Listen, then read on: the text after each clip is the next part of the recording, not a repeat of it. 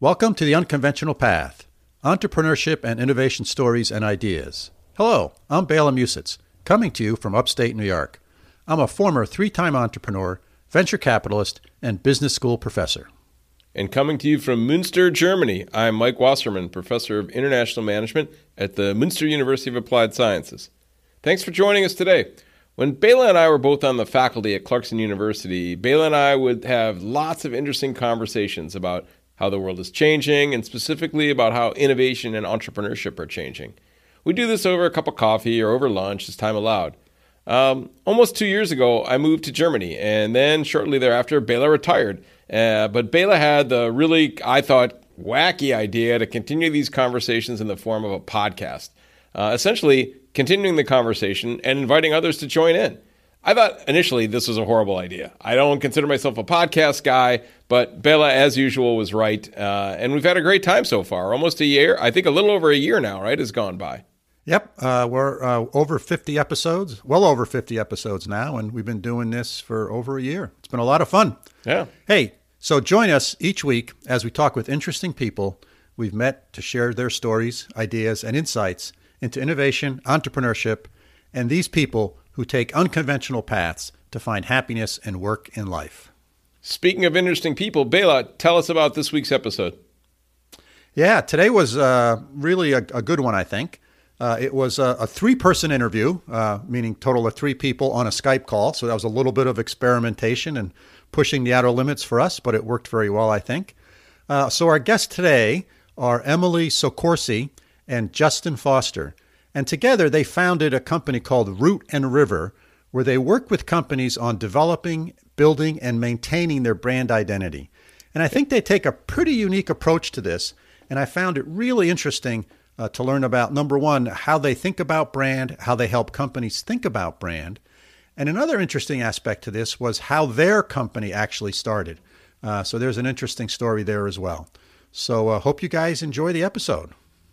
Agreed. But before we begin, Bela, let me take a second to remind our listeners that our podcast today is brought to you in part by the law firm of Phillips Lytle LLP. And this is a sponsorship that makes a lot of sense to both of us. Bela, you know this firm well, don't you? I sure do. I've worked with these uh, folks, uh, the key entrepreneurship practice partners at Phillips Lytle, for over 20 years.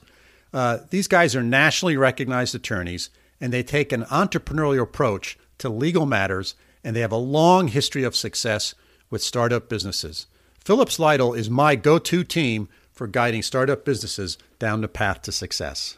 So, we're excited to have Phillips Lytle as our show sponsor. You and I both know that they think like entrepreneurs, taking a pragmatic approach to getting things done and spotting issues before they become problems.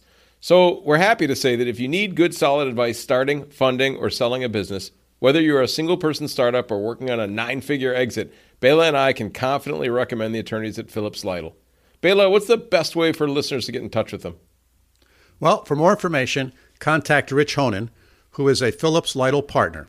If you are the old school, like uh, uh, if you're an old school phone person like Mike and I, then you can give Rich a call at 518 618 1225. Or if you're of the new generation that prefers online communication, you can reach directly you can reach Rich directly from his website at phillipslytle.com. That's P H I L L I P S L Y T L E dot com. And it'll be great for us if you let Rich know that you heard about Phillips Lytle from listening to the Unconventional Path podcast. Okay, with that said, let's jump right into today's interview with Emily and Justin. Hello, listeners. Today I'm here with Emily, Emily Soccorsy and Justin Foster. Uh, they are the co founders of Root and River. Welcome to the show. Thank you. We're happy Thank to be you. here. Nice to be here. Yeah. We're actually on a three way Skype conversation here. So uh, there may be some pauses uh, that our listeners will see because the timing and all of those things. It gets a little more awkward when there's more people, but uh, this will be a good one. So let me ask you guys uh, a quick question. Um, well, first of all, oh, thank you very much for being on the show. I really appreciate you taking the time to do that. Uh, so if you, if you're at a social event and uh, you know, you go through the introductions, hello, hello, and then the person says to you, Emily or Justin, uh, what do you do? How do you respond to that question? So I would say, well, I believe every great brand is a spiritual experience. And I'm the co founder of Root and River.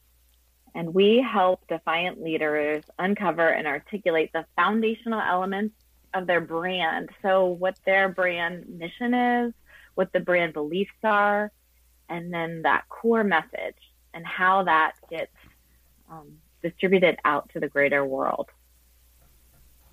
Yeah, and how do you respond, Justin? You know, similar. We, we I would say you know, that uh, I may pose it as a question, like, do, um, do you think that great brands should feel like a spiritual experience?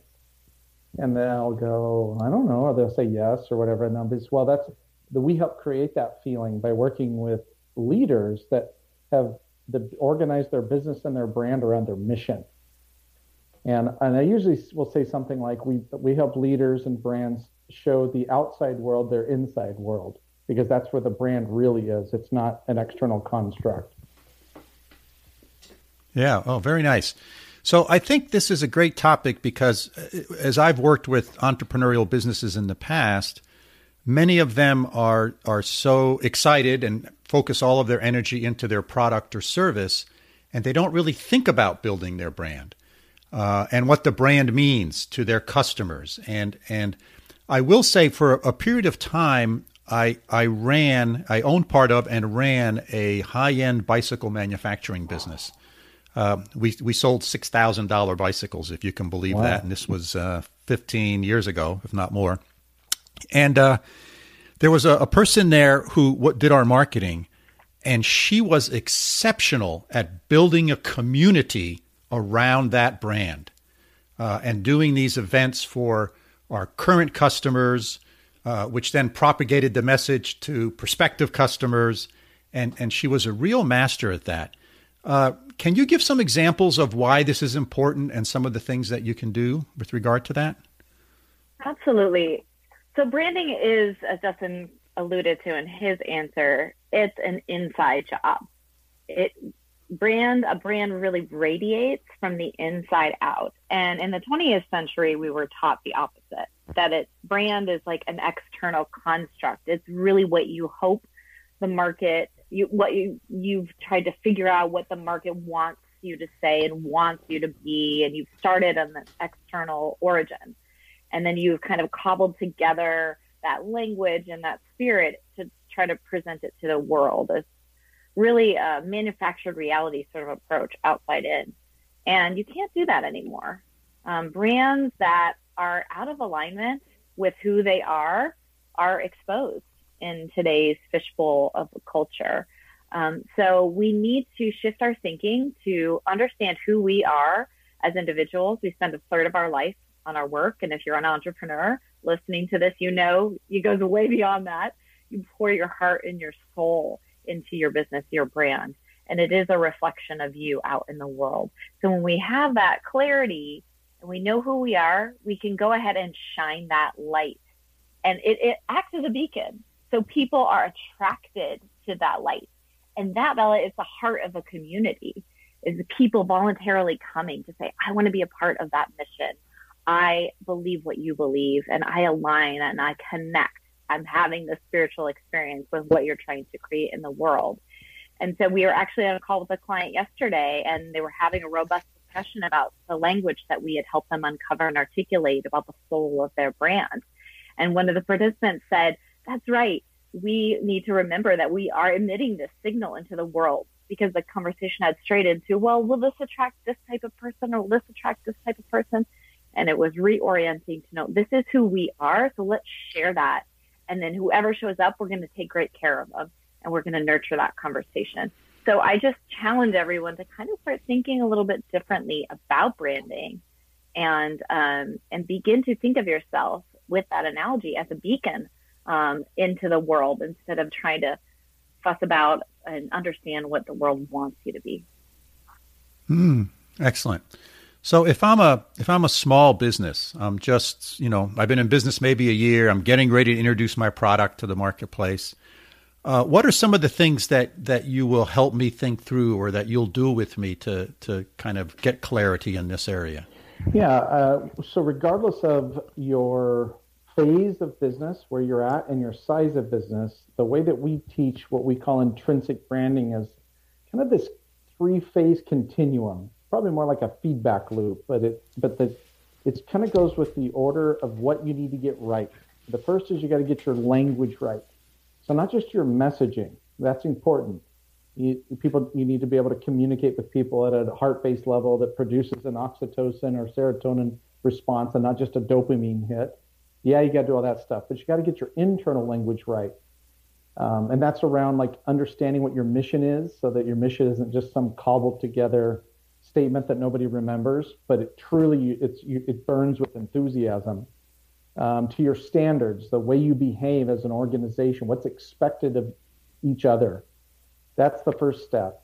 Um, the second step is then implementing contemporary or modern marketing systems, what we call infrastructure, essentially.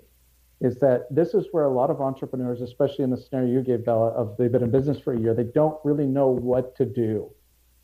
And so we help our clients um, we guide on the best decisions to make related to the type of marketing systems that work for them. So it could be if it was a small business, you certainly need a new website, you need a CRM of some sort like MailChimp to do email marketing, you need some sort of discipline structure for content generation.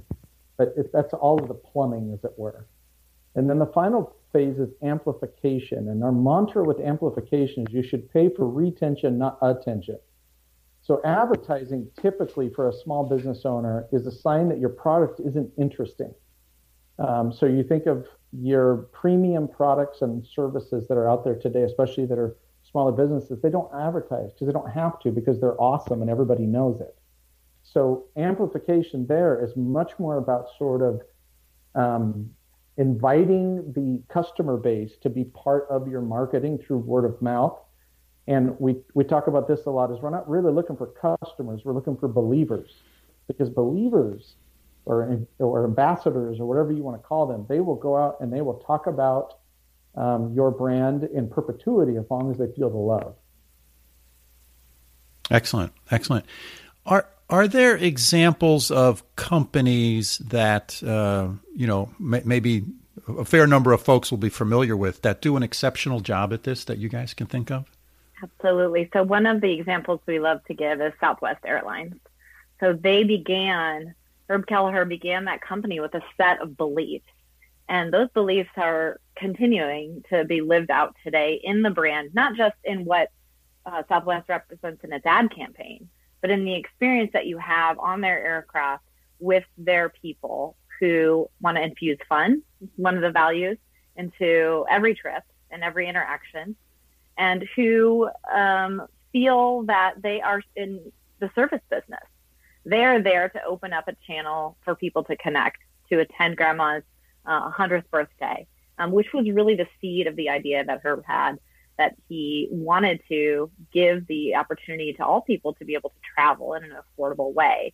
So you see those beliefs being carried out in the brand experience and in the advertising. Um, and it's a consistent, steady um, brand experience that we have with Southwest. Yeah, I would throw in um, one that doesn't get talked about a lot, but has raving fans, and it's a uh, it's based in Texas called Buc-ee's, and Buc-ee's is this uh, they're a convenience store, truck stop, and they are phenomenal at the brand experience. They've taken something, and this is what we love about Southwest too, and others is they're not trying to differentiate on product superiority in the sense that they they didn't invent a different way to do pump gas and Southwest didn't invent a different way of fly. What they're doing is they put they went all in on customer experience, and the and the way that Buc-ee's um, uses um, creative billboards along the freeway, the way that they um, you know that you see that that they'll celebrities wearing Buc-ee stuff because they you know they stopped at a Buc-ee's to get some, you know, beef jerky or something. It's all of this like family uh, experience that you feel like you're a part of something. And I think that's the consistent thing, whether whatever the brand is, is if you feel like you're a part of it, you're doing something very right. Okay, and as as a, a, a, a an entrepreneur with a with a business, um, how would I how would I sort of engage with you guys? Tell walk me through that process. Sort of, you know, I call you up and say, "Hey, I need help. uh, you know, my, my my sales are in the tank. Uh, things are not going well. Help me." Uh, t- talk talk to me about how you take me through that process. Sure. So for entrepreneurs who are maybe just scaling up and or they've hit some rocky times, what we what we do is that we collaborate. We're very collab collaborative. And we'll come in and help under well first of all we need to understand what's going on.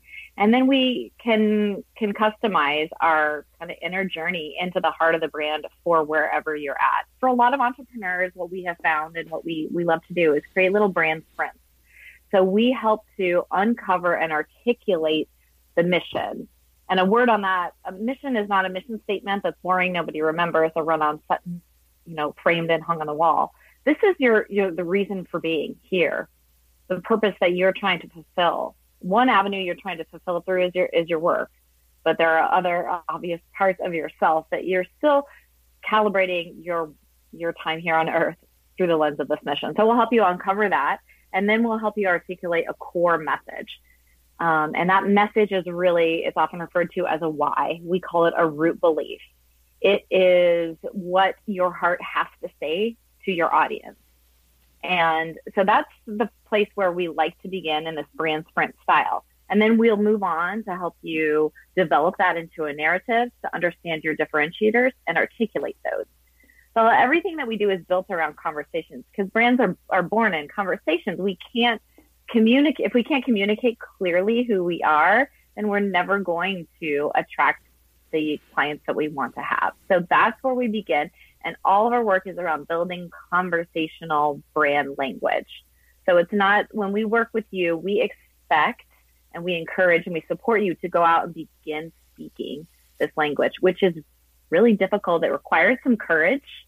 Um, we we can't work with people who aren't willing to be courageous about why they're different and what makes them weird. Because that's the space we're going to dig into in those sprints to clarify that language nail it down and begin to coach you through how you begin sharing that message internally first, always, and then externally through marketing activities.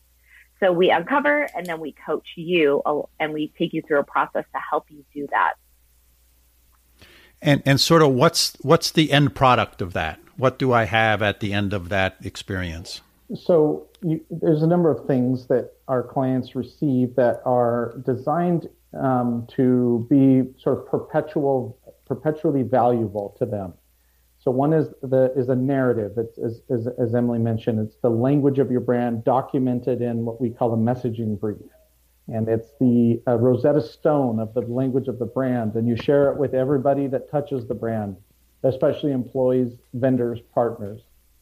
Um, you get a strategy output. A strategy deck is one of the outputs, and this is a a portable, shareable vision of where you're taking the brand. And we've designed the strategy deck so you can actually share it with your customers because you're you're giving them a peek behind the scenes.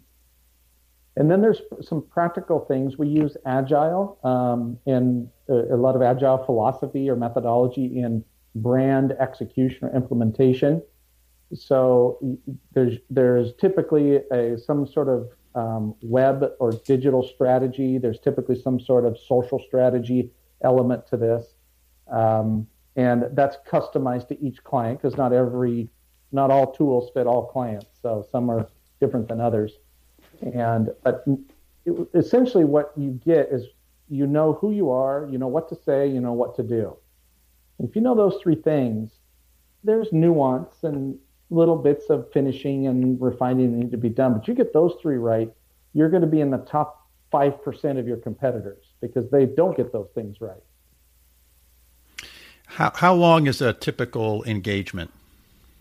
We typically work with our clients from our smaller clients, maybe four to six months. Um, on the larger end of clients, we'll work with them for two years um, or more in some cases if yeah. it's a larger organization. It, a lot of it, and, a lot of it, Bill, is it depends on existing habits. You know, branding is a practice, and if and is I think it was Epicurus said you can't teach something to someone that thinks they already know it, um, and so there's some unlearning. And then a larger organization, there's the marketing apparatus is just bigger. It just takes longer. It's you know it's quicker to turn a, a tugboat around than a air, battle you know a battleship. Um, but yep. that's kind of the variances for those two things. And uh, if I'm a s- smaller firm, and let's say I, I don't have a marketing organization except for you know maybe one person, do you help me with the execution of this as well? Well, yes, we do. We help pair you. We do some early execution around the language with you, and then we help pair you with a marketing executor. So we've developed a studio of partners that we have vetted and used ourselves in our own marketing and our own work. And we recommend and we introduce you to other individuals who are specialists in their specific practice. So we are not an agency, but we know that all the spiritual work and all this articulation doesn't matter if we can't execute. We want to match our execution to where you are as an organization. So that's why we take the studio approach. And we never take kickbacks or commissions. These are recommendations based on our experience and our expertise with our partners. Yeah. And uh, how long ago did you guys uh, start this business? Um, we started it uh, legally or technically five years ago in January. Um, we've been out and doing our thing openly for four years. Um, and this all came out of uh, Emily and I met at a conference, and our first discussion was an, kind of an argument. And I, I think we were intrigued by each other and the fact that iron sharpens iron. And she brought me into her company first because I, I've been a brand strategist for since 2003, and she brought me into her company to help her um, with uh, with re- a rebrand or reintroduction of the brand. And we just, you know, I, this is a somewhat dated example, but you know, it's like it's like Kenny and Dolly. You know, we, we are Kenny Rogers and Dolly Parton. It's like our voices just went well together, and um, we have a very interesting dynamic because we live in different cities um, you know, you certainly have the you don't see a lot of male female partnerships uh, unless they're married, and we're we're married but not to each other, uh, and just all these various dynamics that led it to be where we're at today, which is somewhat of um, it's somewhat magical where we're at because there are many many times it could have failed. Yeah, yeah. So what's a what's a typical day like for you guys? That's a great question. So, a typical day usually begins with um, checking in with our team, um, and then Justin and I checking in with each other. That's really important. Um, we've learned in a virtual company that that communication is paramount. Um, and then we t- will be working on languaging, perhaps for a client. Um, this morning we were working on some messaging and some strategy for a brand program for a leadership group. Um, so we're we're developing um, and refining some of our content there, and then we we have sessions not dissimilar to this with our clients, where we're coaching them through that process of uh, having already kind of gone through the brand discovery, but now coaching into implementation and some of the language refinements. Um, and yeah, we always sort of loop back to one another at the end of the day to see where things are at um, Justin might jaunt off and do a speech in the middle of the day. I might go to a women's business group meeting uh, on any given day or have lunch with a contact here at Scottsdale. So we're both pretty outgoing, um, but we also really love the process of collaborating. And we'll have several disagreements along the way, to be honest with you, Bela. Mm-hmm. Just as Justin mentioned, yeah. disagreement is part of our dynamic. And um, we're really open about that. And we're really open about working through those disagreements. And I think on the other side of them is always some creative collaboration that comes out of it and a refinement of ourselves as people, but also of the relationship that we have, which is really the foundation of the beautiful thing that is Root and River. And it's, it's what we work on so that we can give it to our clients in a in a really powerful way. Yeah. So Root and River, Root and River is the name of the the company. And so what's your brand? Well, that's a great question. You, have uh, asked two questions we haven't been asked before, so that makes me happy. Um, I, I, would say our br- brand is a blend of the spirit, spiritual, and the practical. Um, we often get called somewhat jokingly and somewhat seriously as brand therapists. Um, you know, we are helping our clients. I mean, you know, a client's business reflects who they are as people. And so businesses also have an identity crisis and they also have imposter syndrome and they also worry and fear and things like that. And um, because so because we're, we're Socratic in our approach and we're non-prescriptive, we're non-formulaic, um, that we end up where um, we don't sell a lot to our friends. Our friends don't become clients, but most of our clients become dear friends because there's an intimacy and a, and a sacredness to this approach. Um, I would say I would say that's probably the the, the closest thing to saying uh, to, to answering your question. I would also say we are Emily and I are both aware that we are the product. I mean, Root River is our company, but they're buying us and Jen and Kat. It's our team. That's it, and then our studio, as, as I mentioned. And so there's an element too of where we are both independent and on social media. We don't run everything through Root and River. As, as Em said, she gives talks, I give talks. We love doing it together, but we've di- we designed this so that people get a flavor for what Root and River is all about and what we believe in, um, it, who, regardless of which which of us they interface with. We're not interchangeable, but we are very much in sync. Yes, very nice. So before the two of you ran into each other at that uh, conference and had that nice conversation, uh, what were each of you doing before then? So I was the VP of corporate communication for a human behavioral research company. And so I was directing all of our brand efforts, marketing, digital design, and I had an awesome team of of people who were helping me coalesce that brand. Um, and then before that, I was a I was a journalist for eight and a half years, and uh, who I am at my core is a writer. So I've always been a translator of emotions and experiences into words. Um, so I've always been doing that. But that's where I was the moment that I met Justin. Oh, very nice. How about you, Justin? My background's in sales. Um, as far as I know, I'm one of the very, very few branding people that came out of the sales world. Most branding people come out of either client side or agency side. Um, and I, um, my life is up until really Root and River, it was a series of saying yes to accidental moments. And it was, um, but uh, the, along the way, I was a CMO for a contract CMO for several firms um, around the United States. I was the CMO of a startup, a co-founder of a startup that we took to um, acquisition um, and, uh, uh, and um, so uh, a lifelong entrepreneur. I grew up on a cattle ranch in Eastern Oregon. So my cheesy dad joke is I've been in branding my whole life. so, thank you. And uh, and so that um, you know I was raised by entrepreneurs around entrepreneurship, and even though I had a kind of a, a I had a corporate background in sales, I knew I knew where I wanted to be, and I just didn't know it was going to look like this that was the cool. That's one of the best parts of life. I'll be 49 next week, and I had no idea my life would look like this, and I would get to do things, get to get to do the things I'm doing with people, the people I get to do it with, especially Emily and Jen and Kat, and our clients, of course. Yeah. You know, uh, this being sort of a, a, podcast that's focused on entrepreneurs and entrepreneurial thoughts and actions, one of the things you said there really struck me. It's it was saying yes to accidental moments. I mean, that's a great quote that captures, I think, uh, the spirit of many entrepreneurs because they're the ones that say yes to those mm-hmm. things. Uh, the vast majority of people say no. Yeah. And and uh, if you say no, then it's business as usual. Right. If you say yes, uh, you never know what's behind the curtain. Yeah.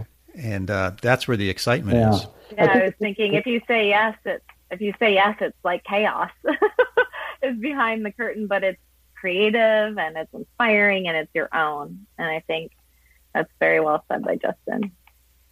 Yeah. Thank you. And so, was there a was there a moment after you guys? So I'm going to focus a little bit now on the business itself and the creation of the Sure, business. sure. Uh, so did like a light go off and you guys like uh, called each other a week after your conference and said, you know what, we should work together and start a business? Or how did sort of this this thing turn into uh, Root and River? Yeah, sort of just like that. I mean, we began, we sort of um, kicked conversations back and forth for a little while. And then I made a decision um, with my team at the time to bring Justin in to help us work on the brand. And um, pretty So much. this was to bring this was to bring Justin into that Right. uh, company that where you were working. Okay. Correct. Yes. And so it was pretty early in the process, I would say. You know, we met um, and had dinner the night before the session, and we had great conversation. And then during the session, I was sitting there going, wow, this guy, he, he reminded me, Bela, of a, a street performer who is playing guitar and has the, the harmonica at his mouth and is hitting the, uh, the drum A one man band. Exactly. He was doing all of that during the session, taking notes, facilitating, challenging assumptions, presenting a new way of thinking. And it was just so much. And I was like, okay, I think I could probably help refine because it's brilliant. It's great. It's a great sound. Um, and not that he wanted me to, um, but and then we, you know, as we kind of got into the work and then everything was sort of blown apart and uh, the, the engagement was over and everyone's minds were spinning and um, he was getting ready to leave because he was in this con- traditional consultant mode where you come in, you do your thing, and then you leave. And I really hadn't worked with many consultants. So I said to him, this is what you do. You come in, you blow stuff up, and then you, you leave. And he's like, yeah. And I said, no. I said, that's not going to work for me. You're going to have to help me figure out how to put this all back together. And he looked at me and said, who are you? And I said, who are you? and that was the way the conversation ended. Um, and so it, I think really the seed of Root and River almost began at that moment. Um, it was a saying yes. Like eventually it was like, I think what we're doing is amazing. This collaboration that began in that moment and we could probably do it for other people, but it was also a saying no to, for both of us. Like I said, no, like that's not going to work for me. And Justin was like, okay, no, I'm not going to do this the way I usually have. And so I think that that's an, you brought up the saying yes, but I also think sometimes it's about saying no to like the, the traditional path. And that was really, I think, the beginning um, in that moment. And then uh, probably about six months later, we had the discussion of like, this is actually a thing within itself and we could help other people Mhm. with it. And we saw, I mean, to that point that Em said about no, um, it, Emily was on track to be the CEO of the company, um, fairly certain that was going to happen. And so by going into business with me, uh, that was, you know, that was a huge shift. Um, you know, I was a lone wolf entrepreneur. You know, I was like, it was like this refined person met this mountain man, you know, in many ways, as far as when it comes to just rough around the edges. And then I had a moment um, where one of the companies I was doing contract CMO work for offered me a partnership. And I remember sitting in their conference room and they offered, I, it, was, it was an amazing package. It was like a, a couple years prior to that, I would have, you know, pinched myself. And I remember these words coming out of my mouth and I can, I could feel them come up. And I did not want to say this because there was a big part of my ego that wanted to say yes to this company. I said, no, I'm going to start something with Emily. And it was like proclaiming it out loud that was this, un, that, that was then this cascading effect of, you know, uh, here's what I believe, uh, Bela, that courage, um, that, that, uh, that providence uh, responds to courage. That if you take courageous acts, you know, it's the old British naval saying, fortune favors the bold. It's, um, it's the, that, that providence will, will respond or is attracted to courage. And every single time we've expressed, we've been courageous, providence has ensued, usually after chaos. Right, right. But that's chaos is part of the fun, I think. I, for me, Yeah. right? I mean, that's at least to me, that's what makes it exciting. Otherwise, I get bored really easy. I don't know how you guys are, but you know, there, there's not a lot of experiences I like repeating over and over and over again, and and so I get bored really easy. And it's that it's that trying that new thing because you're going to learn something, you're going to meet new people, you're going to expand your horizons. That's that's the the great thing about it. I think mm-hmm. it is. It is. So yeah, so you guys have this business together. Uh, how do you sort of divide up the the pie? Uh, not not the but you know who does what the mm-hmm. responsibilities. Mm-hmm. Is there one lead person for certain types of activities and etc. How do you do that? Not very much. I mean, we were told and advised early on, like you need to separate your activities and you have to have role clarity. And, and I understand that logic. Um, and we've tried at certain points to maybe implement some of that wisdom. For us, it's just not really the way that we are. We're, we are, I know I keep saying it, but we're just super collaborative. And part of the fun for us is like our mantra is to do work we love with people we love. And that, that starts with us and that, that extends out to our clients. And so, we really love collaborating. Um, we also are both sticklers for excellence. Um, we want to make sure everything is as close to not perfect because I'm a recovering perfectionist, but excellent as possible. And so we, we, we tend to focus our efforts together on most things. But just Justin takes a lot of the lead um, with business development. Um, uh, although I do it a little bit as well. Um, I take more of the lead on some of the more of the financial inner workings. Um, not that I enjoy that all that much, but it's needed. Um, and then we what we've also done is the things that both um, drain both of our batteries. We have found partners to help us partner with us to to provide those services like tax services, financial support, sure. and those sorts of things. So we try to outsource or collaborate with people so that we can really be focused on caring for clients, working on messaging, um, and stick very true to what we want to we want to do that we enjoy as human beings that we get the most out of.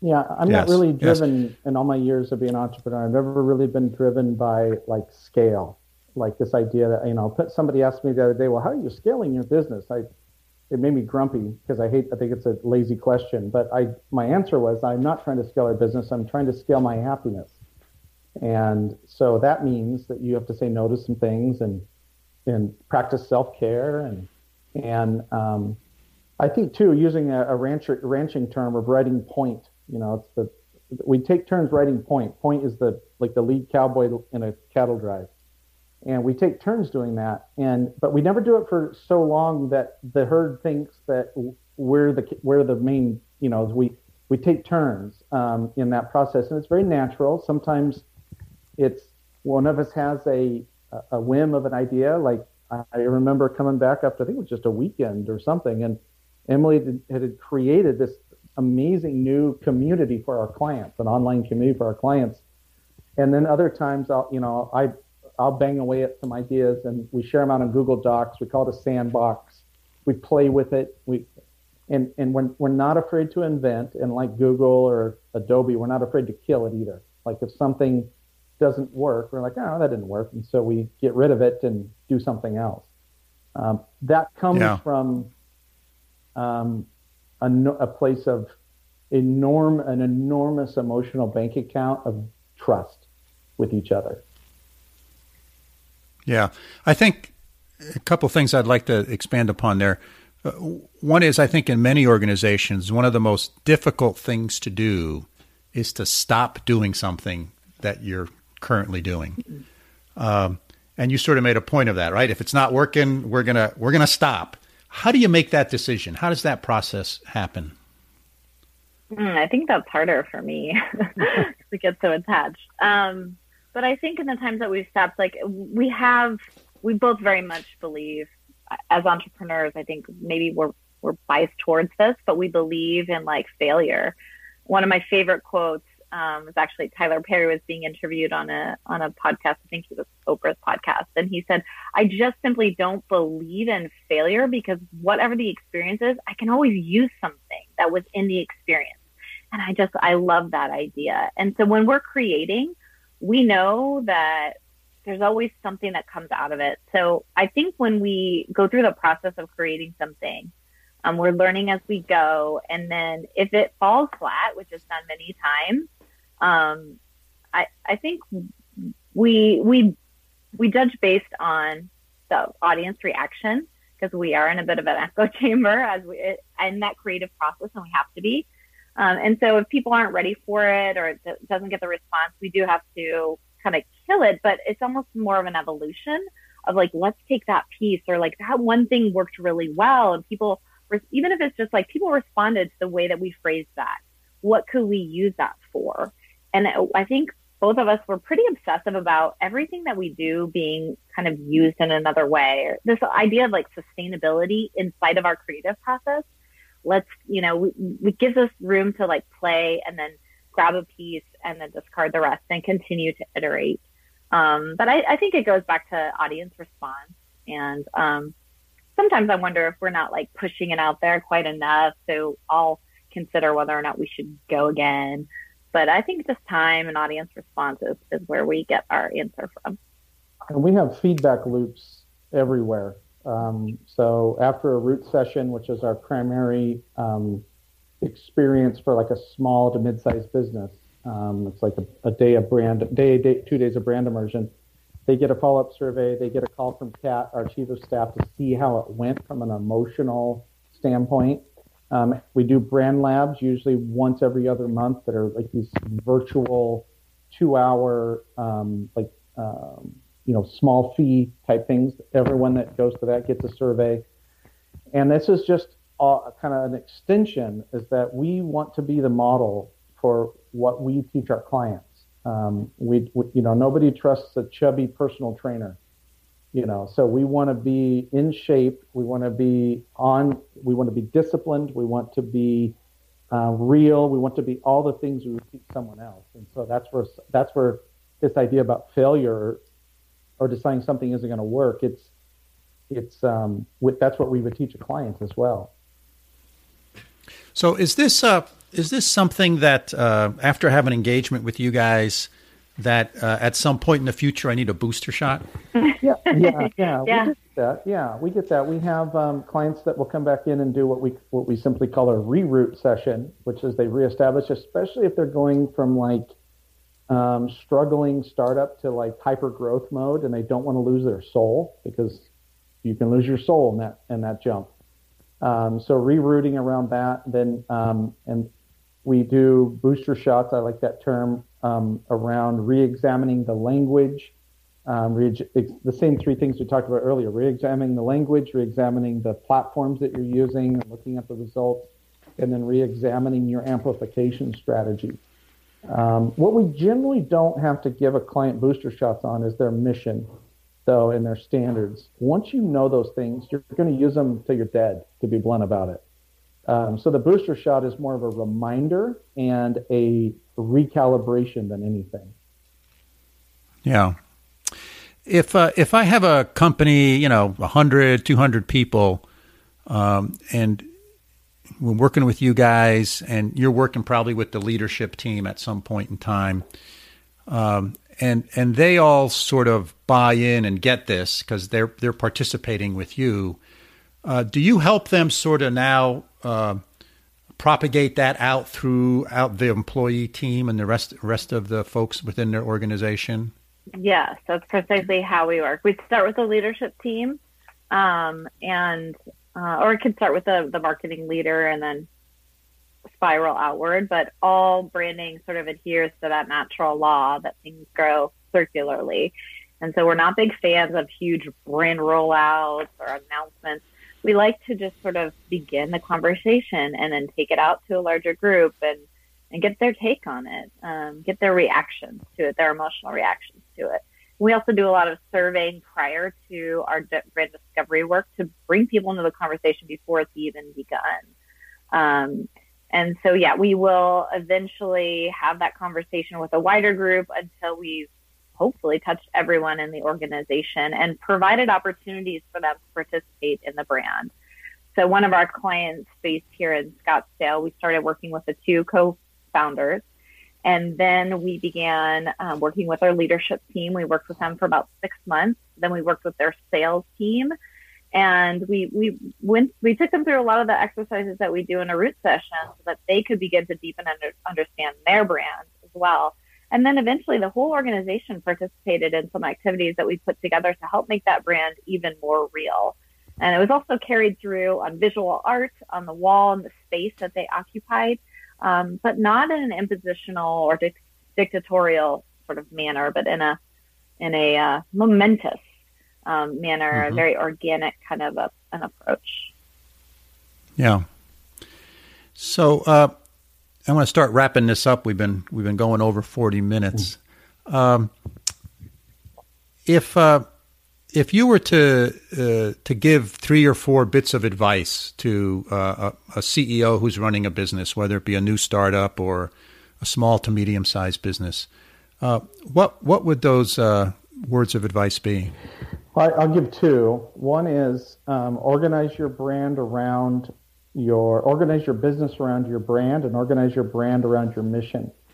Business models change. The market is a fickle, fickle mistress. Um, and when you when you there's a there's a case to be made, its own study here of brands that are organized around a business model, the brands that die, they they they become obsolete. Um, Disney is an example of a brand that never organized around its business model; it organized around its brand, and it's still you know Walt Disney would recognize his company today. Um, the second uh, piece of advice is how you, if you're the CEO, I would say to you, how you lead is the brand. That your leadership behavior will show up in the brand, and so you can reverse engineer that from like almost like a, a, a like a like an airplane crash. You know, like you reverse engineer what happened is if when when there's a a bad when a bad when something bad happens to the brand you can inevitably trace it back to a particular type of leadership behavior. And, and we often say, you know, being a, in the modern world of business, if you're an a hole, everybody knows it. it. It might get you elected, but it's not a good brand strategy. And so the, the, this, this awareness that we want to infuse awareness into a leader of a CEO or a leader and say, listen, who you, how you treat you and and how you treat everyone else is the brand. And I would Emily, say, you have yeah, to? Yes. So I would say pay attention and understand who you're trying to repel. So branding is much more about repulsion than it is about attraction. And again, that's a bit of a flip for us because we think, oh, I need all the people to find me and do business with me. Actually, if you focus on understanding who you are, putting your beliefs out there into the world, you will attract people, but you'll also repel the people who do not believe what you believe and who, if you had not been that clear, would come into your environment, your ecosystem, and drain your time, energy, and money. Um, if you've been in business for any amount of time, you've probably had to face the uncomfortable reality of firing a client. But when you are mindful about who you're trying to attract as well as who you're trying to repel, you can be much more efficient in your brand. So just flipping that switch. And the second thing is that marketing is does not have to be so overwhelming. I have a very simple formula. And marketing is clarity of message delivered consistently over time. And I think if we focus on that, get your message crystal clear in your heart, in your head, in your words, uh, delivered consistently. So you have to have a practice um, Justin mentioned earlier, branding is a practice. So how are you going to practice that? Like you would practice yoga or running. And then over time. So how do we make it sustainable? What support do you need to make that happen? And um, I, I give that formula because it is so loud and so noisy, and there's so many demands in the marketing space. You have to do this, you have to do that. Focus on that formula first, get that going, and then you can add in other pieces as you go, and you don't have to feel so overwhelmed. Ah, very, very well said. Thank you. So, uh, Emily and, and, and Justin, um, is there? First of all, I want to thank you very much for being being on the podcast. Uh, this was great. I really enjoyed our conversation and discussion.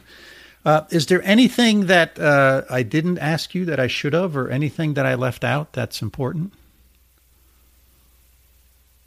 No, you're. I mean, in my book, you're very, very thorough um, in the discussion. So I was going to say challenge accepted, and then I realized I didn't really have anything else to say about it. I think for me, well, the, thank only, you. the only thing that I would add is that people are more than welcome to reach out to us at rootandriver.com.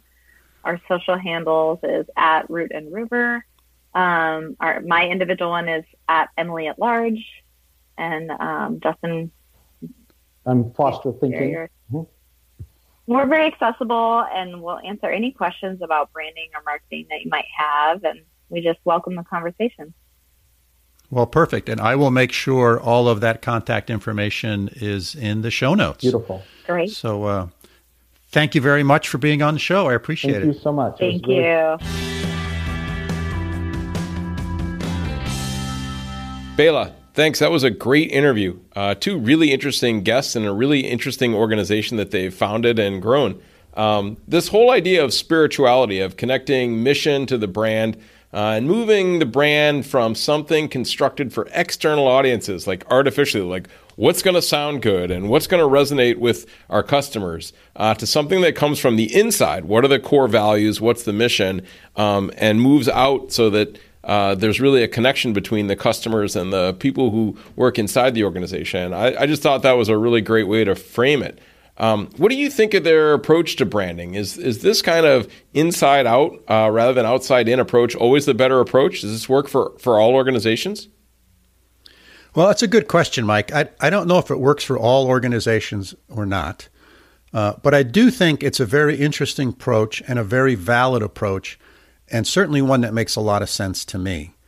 You know, I've seen lots of companies where sort of uh, their brand is their latest slogan, and uh, what they sort of radiate out to the outside world is very different than what's radiated inside to their employees and within their organization.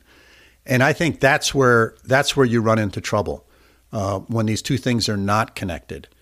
And I and I think uh, uh, today's guest really uh, pushed the point uh, or made the point that it's important to have these two things linked together, both what you're radiating outside and what you're radiating inside uh, to within your organization, because then there's an alignment and then there's a truth and honesty to what you're doing. Uh, so it makes a lot of sense to me, and I think there's, excuse me, I think there's you know companies that we've seen in the past that do a very very good job at this, where regardless of sort of what their product is, and maybe their product has changed over time, uh, they still have some founding principles uh, that they believe in that drive the company forward. Uh, and those principles apply not just to employees, but also to customers. And I think that's the import, one of the important differentiators here. Oftentimes, you see there's a set of sort of internal principles that companies use for their employees, and then there's external principles that they talk about. But think about why should those be different? Um, you should treat individuals the same way, uh, and I think that's that was an important point. What did you think, Mike? Yeah, I, I, I couldn't agree more. I mean, I think of a couple of the, from an entrepreneurial standpoint, we had what, Nicole Snow of Darn Good Yarn and Charlotte Hayden of uh, Better Flavor Company, right, uh, in the last year. And those were two great examples of passionate entrepreneurs that really had a strong identity and a strong uh, vision and mission. Um, and, and that's part of their branding, and it's been part of their success, and it's built. Um, community right around both those brands so far, even though they're both kind of still fairly young companies. Um, from the big company standpoint, I mean, uh, probably the listeners don't know, or a few of you know, uh, but Bela, you know, I'm always wearing a Patagonia fleece. Right, I've got like seven of them in, in different colors, and I'm always wearing them. I love the product and I love the brand, and not that I'm trying to pitch or shill anything, but the, the brand is really an interesting story, and the, it was founded. Well, you know the story better than I do because you're a you're a mountaineer, dude. I'm like a TV watching, beer drinking person, right? But Yeah. talk about how the company was founded and and and and kind of what their core values are, and then I can help bring it into the the modern the modern era. Sure, sure. So it was started by a guy named Chouinard, uh, who was a mountain climber and uh, was uh, frustrated by the fact that uh, the way you climbed a mountain is that you basically took these metal spikes and you hammered them into cracks in the in the rock, and uh, that's how you sort of uh, strung up your safety line, so that if you slipped, you wouldn't fall very far. You just fall down to where that next piton was was hammered into the into the rock, and uh, what happened was he, he noticed that uh, these pitons uh, were not retractable. Once once you hammered them in, they didn't come out, which is sort of what you want if you're going to fall. Um, but they would scar the mountains. So he came up with uh, a design that you could put one of these in uh, and it wouldn't come out. Uh, but if you pushed a little button on it, it would come out, and you could not only save yourself money, uh, but you wouldn't leave these pieces of metal behind that over the years would scar the mountain and make it look not very nice. So that's how we started was making making climbing gear, technical climbing gear, uh, mostly hardware um, for mountain climbers. And that company morphed into uh, Patagonia, which is what, what, it, what, how we know it today, which is a, a huge clothing manufacturer. But the founding principle was protect the environment, make something that's reusable, uh, and make something that works really, really well. So bridge us to today, Mike. And today, you're right, they're a very large global company and they sell a whole range of still selling technical gear, but all the way down to like baby clothes, right? Um, and they a lot of the all of their fleeces now are made using technology where they're using recycled uh, pet milk bottles and uh, uh, uh, soda bottles and things like this. Um, they have a program where you can um, sell your if you want to buy new they don't want you to throw it away. So you can either donate it or sell it on a secondary market. They repair stuff. They give you tools to make it last longer. They actually don't want you to buy new gear right? They want you to get the most out of it and only get rid of it when there's no best second use for it um, they're very active politically and it pisses some people off but it endears them to others um, and they really they do now filmmaking. They've made some really cool films on protecting the environment, the fisheries, air quality, water quality, so on and so forth. Um, so it's really quite a fascinating company. If you haven't heard of it, it it's an interesting company to do a little reading on. And maybe uh, there's been a couple good articles even recently that um, we can put links some links up to in the uh, in the show notes. And and so these guys are a great example of what Emily and Justin were talking about. They're the the brand that they vibrate both to their employees and to their customers really uh, is true, and it it demonstrates what their fundamental values are. And with with these guys with Patagonia, that also uh, people proudly buy their products because it represents something. It's not. It's more than just a sweater, right? It when when you wear your Patagonia uh, fleece or I wear my Patagonia ski jacket, right? That represents something, and I want to be part of that. So, so that's a, that's another way that you can sort of leverage your brand uh, if you're true to it. And these guys have done an excellent job at that. And it goes back to those you know early principles that I talked about that Chouinard had, which was really good stuff.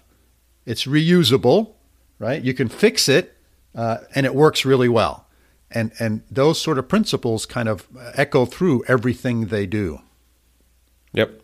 And my family will tell you I don't wear brands. Like they'll buy me stuff with brands on it and I won't wear it. The only piece of clothing that I wear with a brand that is visible is Patagonia. Period. Right? Now that's maybe I'm just cuz yep. I'm weird, right? Um, but it's one of the very few companies that I don't mind if the brand is showing on the, the piece of clothing. I'm very utilitarian when it comes to clothes. It works, it keeps me warm, it keeps me dry, I'm all good. And I really don't want to advertise for companies, especially when they have crappy um, business processes.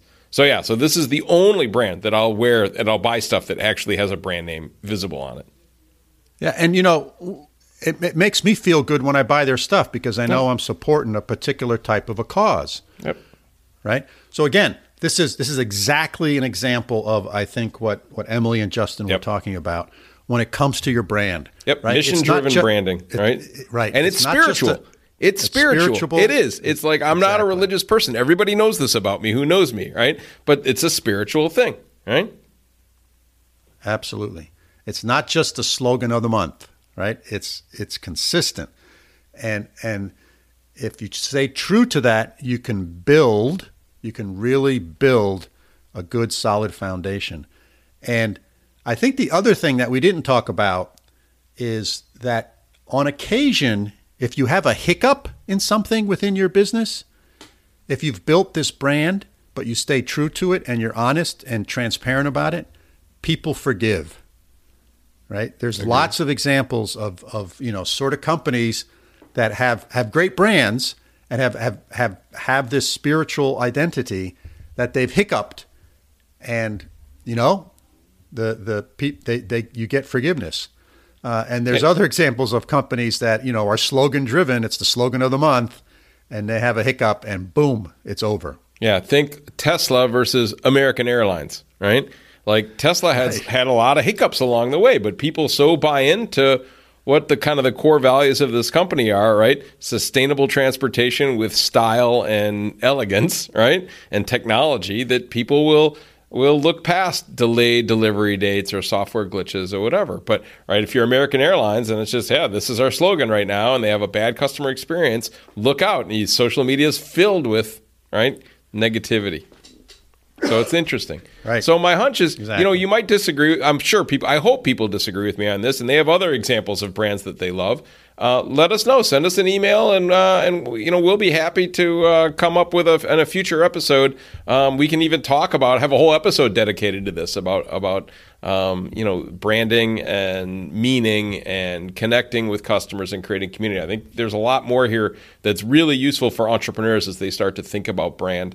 Um, one last thing that I thought was interesting toward the end of the conversation, they talked about separating brand and business model. Okay? So that if you have to pivot your business model, it's not so tied up with the brand, that it really has to be mission driven and, and value driven. What's your take on this, Bela?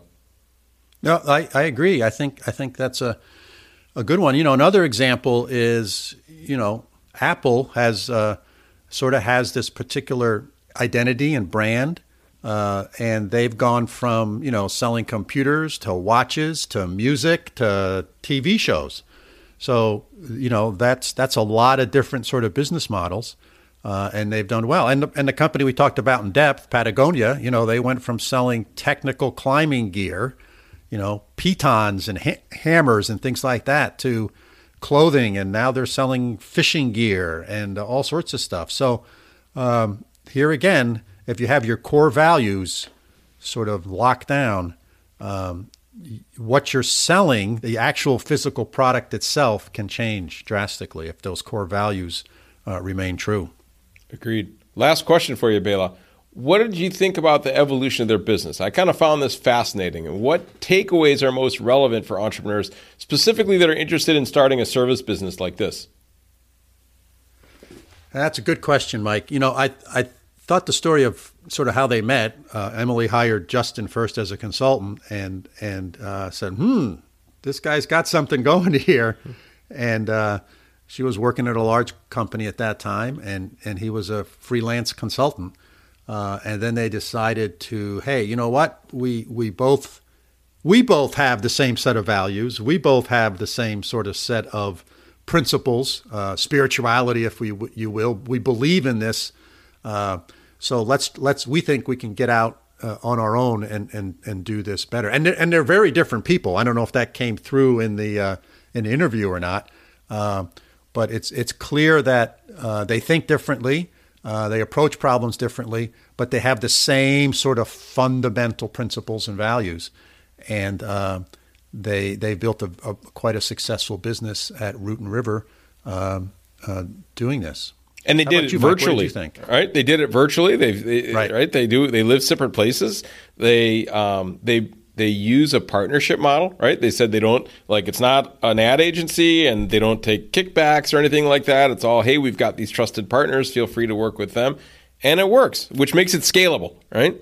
So there's a limitation on their time, the two of them, but um, they take turns, kind of as they said, riding point. Right?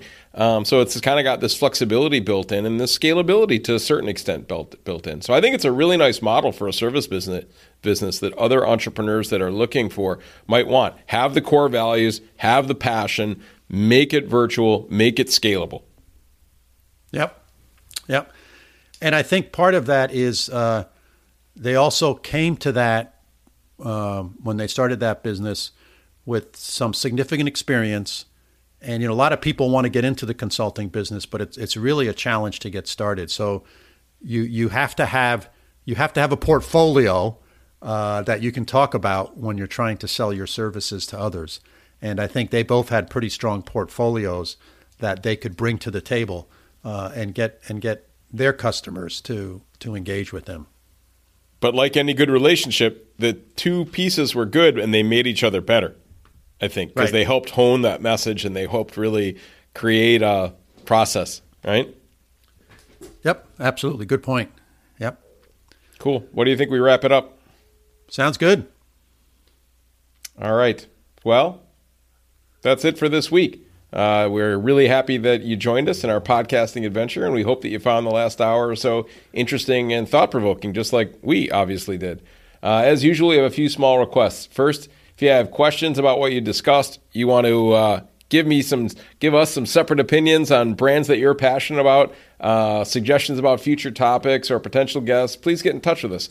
Uh, best way to contact us is by email, and that address is bela.and.mike at gmail.com. And second, if you like what we're doing, please hit subscribe or like on your podcast app. Uh, and if you really want to be radical and give us a hand, uh, consider writing a quick review. Uh, and all, as always, if you know others that might find us interesting, please share us with them. So thanks for spending time with us. We look forward to you joining us for our next episode. Signing off from upstate New York. See you next week, Mike. Thanks, Bela. That's great. Signing off from over on the other side of the Atlantic in Münster, Germany. Have a great week. This podcast is produced for Mike and I by our friends at Bizi Media of Schenectady, New York. They can be found at bizimedia.co.